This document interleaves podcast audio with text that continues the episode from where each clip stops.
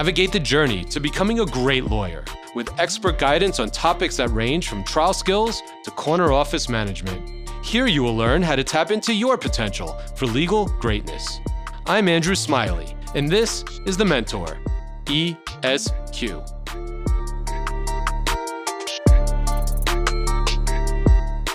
Today, we're going to talk about killer cross examination.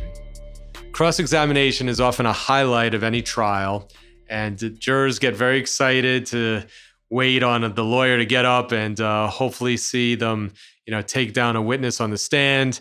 It's what's highlighted in a lot of law movies that we watch, where uh, the witness on the stand, under a withering cross examination, gives up the crime or cries or admits to something or something, you know, comes out that hasn't been heard before. And that rarely happens in real life in real trials, but you can make a lot of good points in front of a jury on cross examination and any lawyer that is observed doing a skillful cross examination at trial, you can be certain isn't just up there doing it on the fly. They've prepared for it very heavily. And it's only with a high level of preparation can you then appear to be doing things on the fly when in fact you're not doing it on the fly at all. You know exactly where you're going, you know exactly what trail you're walking this witness down to get the answers that you know you're going to get. That's the goal of a successful killer cross examination. So, we're going to talk about how to do that today and how anybody can have a killer cross examination. So, first, let's go over the topic points that I'm going to discuss, and then I will get into each topic point in specific detail. The first point is that you have to have a plan. You have to know why do you want to cross examine this witness? What do you want to get from this witness? because every witness is going to be different. They're going to have different parts uh, and different aspects of the case. So you have to have a strategy. You don't just get up there to ask questions. What is your plan? What do you want to get from this witness? That's point one. Point two, you have to digest transcripts. In civil cases, the majority of witnesses that you'll be cross examining on trial have testified at a pre-trial deposition before the trial, and you'll have a transcript of that deposition testimony digesting a transcript is when you go through the transcript and you identify the page and line of where that witness has said something specific that you want to focus in on and highlight during your cross examination. Point number three research your witness. Go online, see what you can find about this witness. Maybe you'll find some things in the closet. You'll find that this witness may have a prior conviction or uh, testified in a previous case in a different manner. So it's always important. I'll tell you uh, how I got very fortunate during my uh, research of the witness before a cross examination in a trial. Number four, identify specific sections or points. You're going to want to have just a handful of sections or specific point headings of the areas of your cross examination of this witness. Point five, prepare an outline. Just like in an opening, a summation, or a direct examination, you must have an outline for your cross examination. Point six, we're going to talk about courtroom position. Where should you stand? How should you act in the courtroom during a cross examination? Point number seven is called controlling the witness. How do you keep that witness from going off on tangents? Uh, how do you get the answers you want out of that witness? How do you take control of the cross examination. Point number eight is impeachment. Uh, when a witness gives an answer that is not in line with a prior answer given under oath at a prior testimony, you need to call them out on it in front of the jury. That's called impeachment. I'm going to teach you how to do that. Point number nine is how to end the cross examination. All right, so let's get through it. First thing is is have a plan. What do you want from this witness? there's different kinds of witnesses that you'll be cross examining. You have lay witnesses and you have expert witnesses. An example of a lay witness is a mom who gets an offender bender in a car accident because she's looking at her phone and she rear ends somebody and causes an injury and she gets sued. If you're cross examining that mom on the stand, she's a lay witness. She's probably never been in a courtroom before. She has no idea what kind of questions you're going to ask, how you're going to ask. That's a lay witness. An expert witness, on the other hand, is a professional. It could be a medical expert. We see that in personal injury practice a lot, where there are certain physicians that specialize in evaluating and examining injured plaintiffs on behalf of the defense, and then coming to trial and testifying uh, on behalf of the defense, basically trying to minimize the plaintiff's injuries or say why they're not related to this accident. Those are professional expert witnesses. They've probably been in court more times than you have. They're used to the banter, they're used to the questions, they are ready for giving uh, responses that lay witnesses wouldn't. So there's a different way to prepare for the expert witnesses. Some will be easy witnesses, some will be tough witnesses. So your level of preparation is different. An easy witness, you can go a little softer on. They may not fight you hard, they may just easily give you what you want out of your questions. An expert witness, you have to be more prepared and have plans. If the expert answers this in a different way than you anticipate, what's your next question is going to be? You want to identify how this witness can help your case. There's certain things when you're cross examining a witness that you want to bring out from them, even though they're not your witness. You haven't called them. In theory, they're a witness called by the defense because they're going to help the defense case, but they may have things that can help your case. So think about what information they may have that you want to bring out from them to help your case. For example, if you're cross examining the doctor that examined your client and he's saying all these things that are not wrong with your client and your client's basically fine. Perhaps in the report you found out something helpful that in a little side note that expert said uh, loss of use of the you know left index finger and then sort of ignores that. But you know that's helpful you want to bring that out. They're confirming an injury so that's something that you want to bring out in cross examination conversely witnesses in cross examination are often the kinds of witness that may hurt your case and so you want to know how that witness can hurt your case. So you want to frame your questions in ways to diffuse that or to attack that to show that they can't really hurt it and take them down a couple pegs on something they may have said on direct. Or there may be things you want to stay away from. You know that if you get into it, that's not going to go well for you. So you really have to get an idea of what you need. Lastly, most importantly for cross examination, is what do you need for your summation basket? What you'll learn in my podcast on summation is that uh, throughout the trial, what you want to think about when you're getting things into evidence evidence is a testimony from a witness on the stand, it's putting a document or photograph into evidence or video. Things that go into evidence are like picking apples in an orchard and putting them in your basket. Every time you get a piece of evidence, that's picking that apple and putting it into your basket. At the end of the case, you'll have this basket filled of evidence, filled with all these apples, and you're going to take these apples, you're going to bake them up, and you're going to make a beautiful apple pie, and you're going to serve it up to the jury in your summation. That's what a trial is. It's getting all these things for your summation basket to deliver it strongly to make your case in summation at the end. So when you're preparing your cross examination, you have to say, what do I need? What do I want to get from this witness that I'm then going to use in my summation to help make my case, to go into my summation basket. So that's what you need to do. You need to have a plan and think of all these things. Next, we get to the digesting of transcripts. So, what you do is you get a transcript. If you're fortunate to have one, in criminal cases, you generally don't have transcripts of witnesses. You have to prepare your cross examination uh, without the benefit of a prior testimony. In civil cases, you'll you'll more likely than not have a transcript, at least of the main parties and the main witnesses, not always of experts. You can also do research to find other transcripts from other cases. Certainly, with experts where they've testified in other cases, you've got to get as many transcripts of these witnesses that you're going to cross examine as possible. Then you digest them. What that means is you get a legal pad, uh, or if you're better on a computer, you can type it up. But in essence, you're going to have a column on one side of the paper that says page number, then next to that line number. So page 12, line one, or line one through five. And then what is said in that transcript. If I'm cross examining the train operator who ran over my client and I want to highlight the fact that he saw something when he was four car lengths away, several hundred feet away.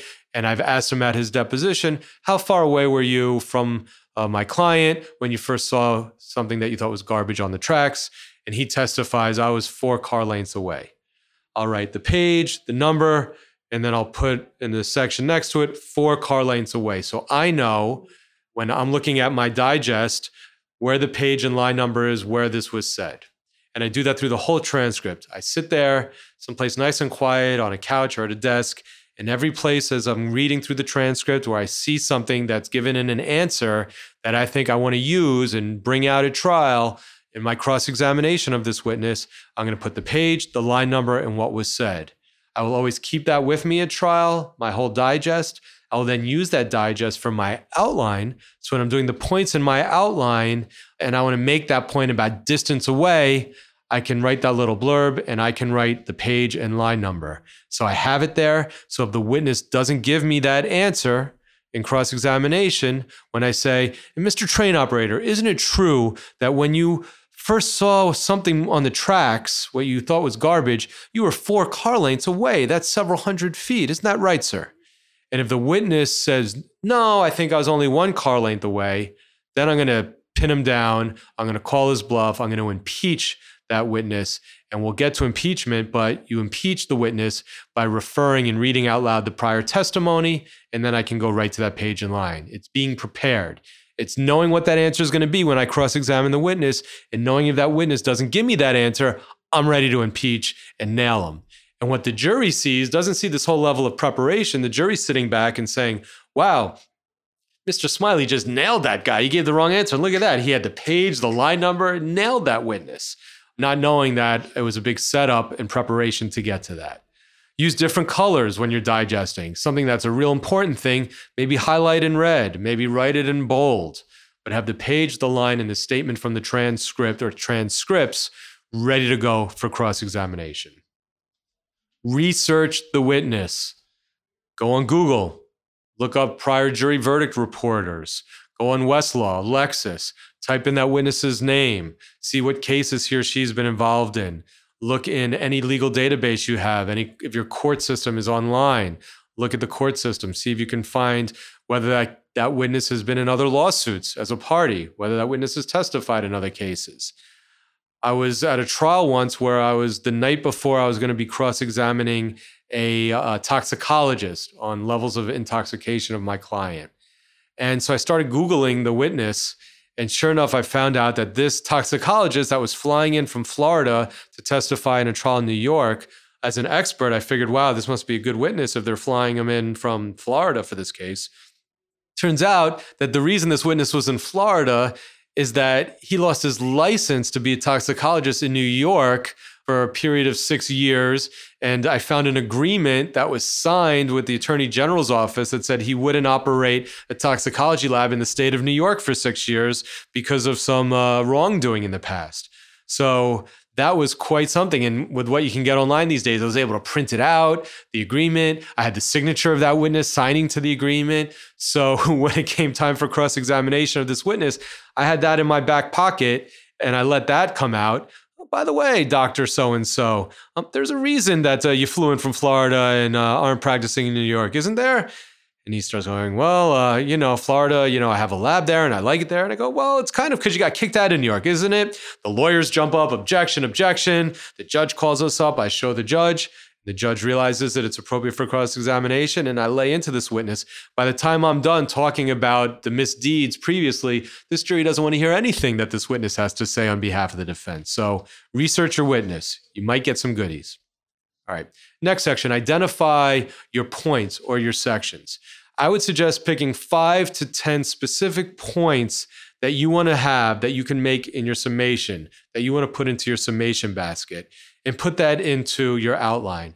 For example, a point may be distance away that the train operator was from the injured person or the person lying on the tracks before hitting. A point may be the fact that this conductor previously had been in accidents hitting people. Uh, a point may be that the operator of a train is actually trained to be on the lookout for drunk people or drugged people lying on the tracks because it's New York City and they're actually trained that people get drunk and fall on the tracks and people do drugs and fall on the tracks and they're trained to look out for that. So those are points you're going to want to have headings for and ask about. Uh, points can include what we call collateral issues prior testimony of an expert witness. Dr. So and so, on behalf of the defense, isn't it true you've testified quite a lot for defense firms in personal injury cases? In fact, my research shows that you've testified more than 100 times. all for defense lawyers and never for a plaintiff's lawyer. That's a point in your heading. Okay. That's something you want to talk about in your summation. Come on, look who they brought in as their expert. You think he was fair? You think he was calling it objectively? After you have your points and your sections, you prepare your outline. Again, you can write it out, you can type it out. It's going to be there at your counsel table or perhaps the podium to the side. It has your headings, your points, and then under it, all the page line numbers of where you've got the testimony for impeachment, or if you find something online where you're going to bring those guns out for your cross examination. You always want to have your last question set up in your outline because you always want to end on a strong note, and we'll talk about that. Courtroom position and cross examination. Courtroom position is important. I talk about it a lot. In opening statements and summation, you want to be in the well, which is the area in front of the jury box. You want to walk slowly around the well. You want to make eye contact with the jurors. You really want to engage them so they listen to you.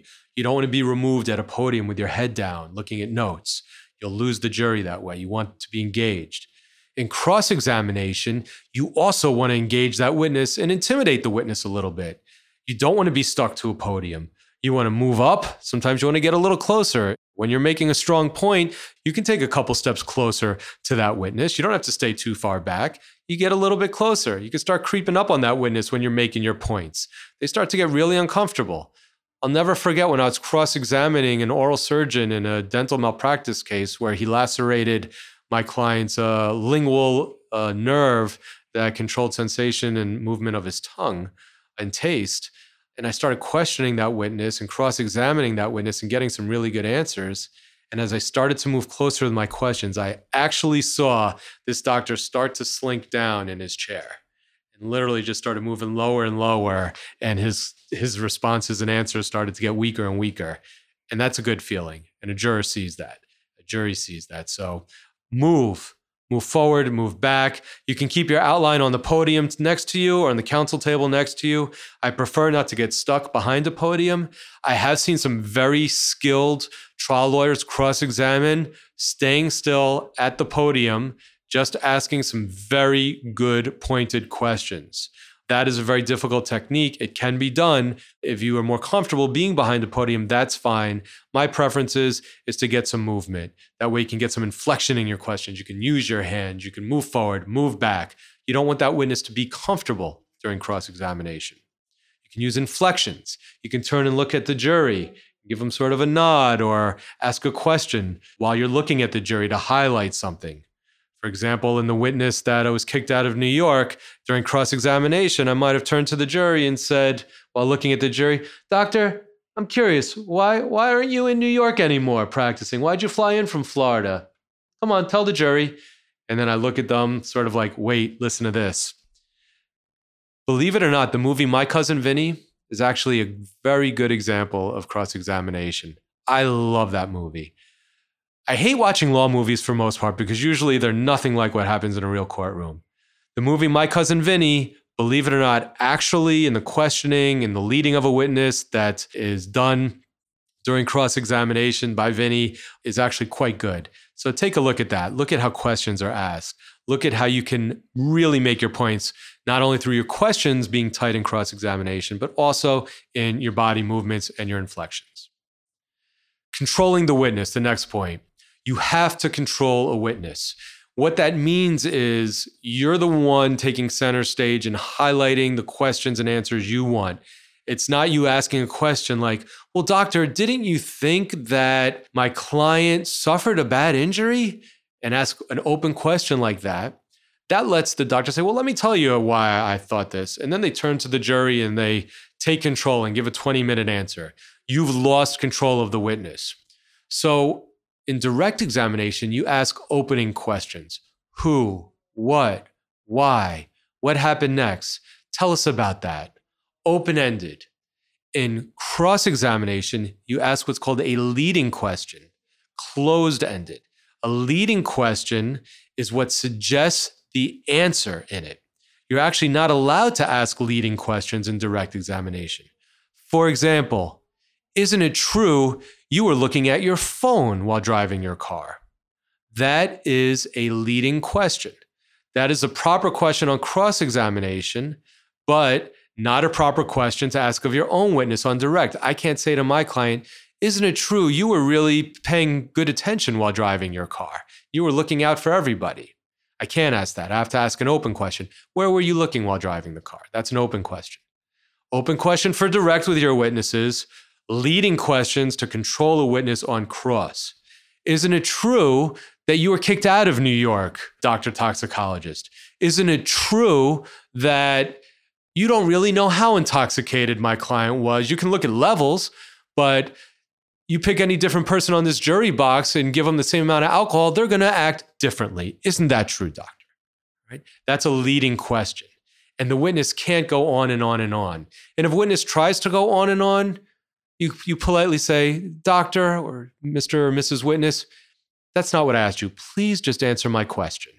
And there are advanced steps that uh, we can talk about in other episodes of techniques to control a witness, but that's the key of cross examination leading questions, controlling witnesses. And if you have an outline and you have digested points in your outline, knowing the answers you're going to get, you're going to lead that witness. You're going to control the witness. You're going to get the answer you want.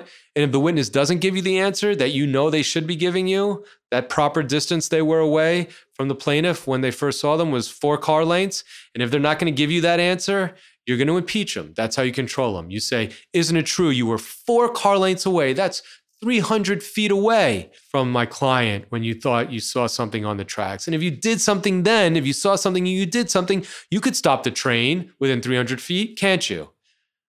And if the witness says, uh, no, I can't stop the train, then you cite to his testimony about he knows he can stop the train in one, one, one car length. Or if he says, no, I wasn't four car lengths away, you can cite his testimony where he says he was. Okay. And that's how you impeach the witness. So you would control them. So here's how you impeach. When a witness gives an answer that you know is different from what they've testified to previously, you have to ask specific questions to impeach. And I'm going to show you how you do this. First, you have to establish they testified previously and under oath. Mr. Conductor, isn't it true that you testified earlier in this case before trial at a pretrial deposition on July 21st of this year? Isn't that true, sir? Yes, I did. And isn't it true at that time that you took an oath to tell the truth? The same oath you took just today before getting on the stand. The witness will say yes.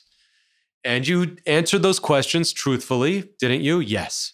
And at the end, you got a transcript of that deposition and you had the chance to review it and sign it at the end saying everything was accurate. And you did that, didn't you? Yes, I did. In fact, here's the page you signed, right? Yes. So you locked them in that they testified previously, they answered the questions, He's saying you had an attorney representing you, sitting right there with you, right? That's right. And you made any changes you wanted to to the questions, right? In fact, I'm looking here, you didn't make any changes, did you? No, I didn't. And do you recall at that deposition being asked this question and giving this answer? You turn to the court, counsel, you say, Your Honor, counsel, I'm directing you to this witness's deposition testimony of July of 2019 uh, and page 25, lines 1 through 8. And you make sure you have a copy of the transcript when you come to court of all these witnesses you're going to cross examine, have all their transcripts, copies to give to the judge. Your Honor, I have a copy for you if you'd like to follow along. Thank you, counsel. And you hold up the transcript and you read Question Mr. Conductor, how far away were you when you first saw something move on the tracks? Answer, you turn to the jury, four car lengths away.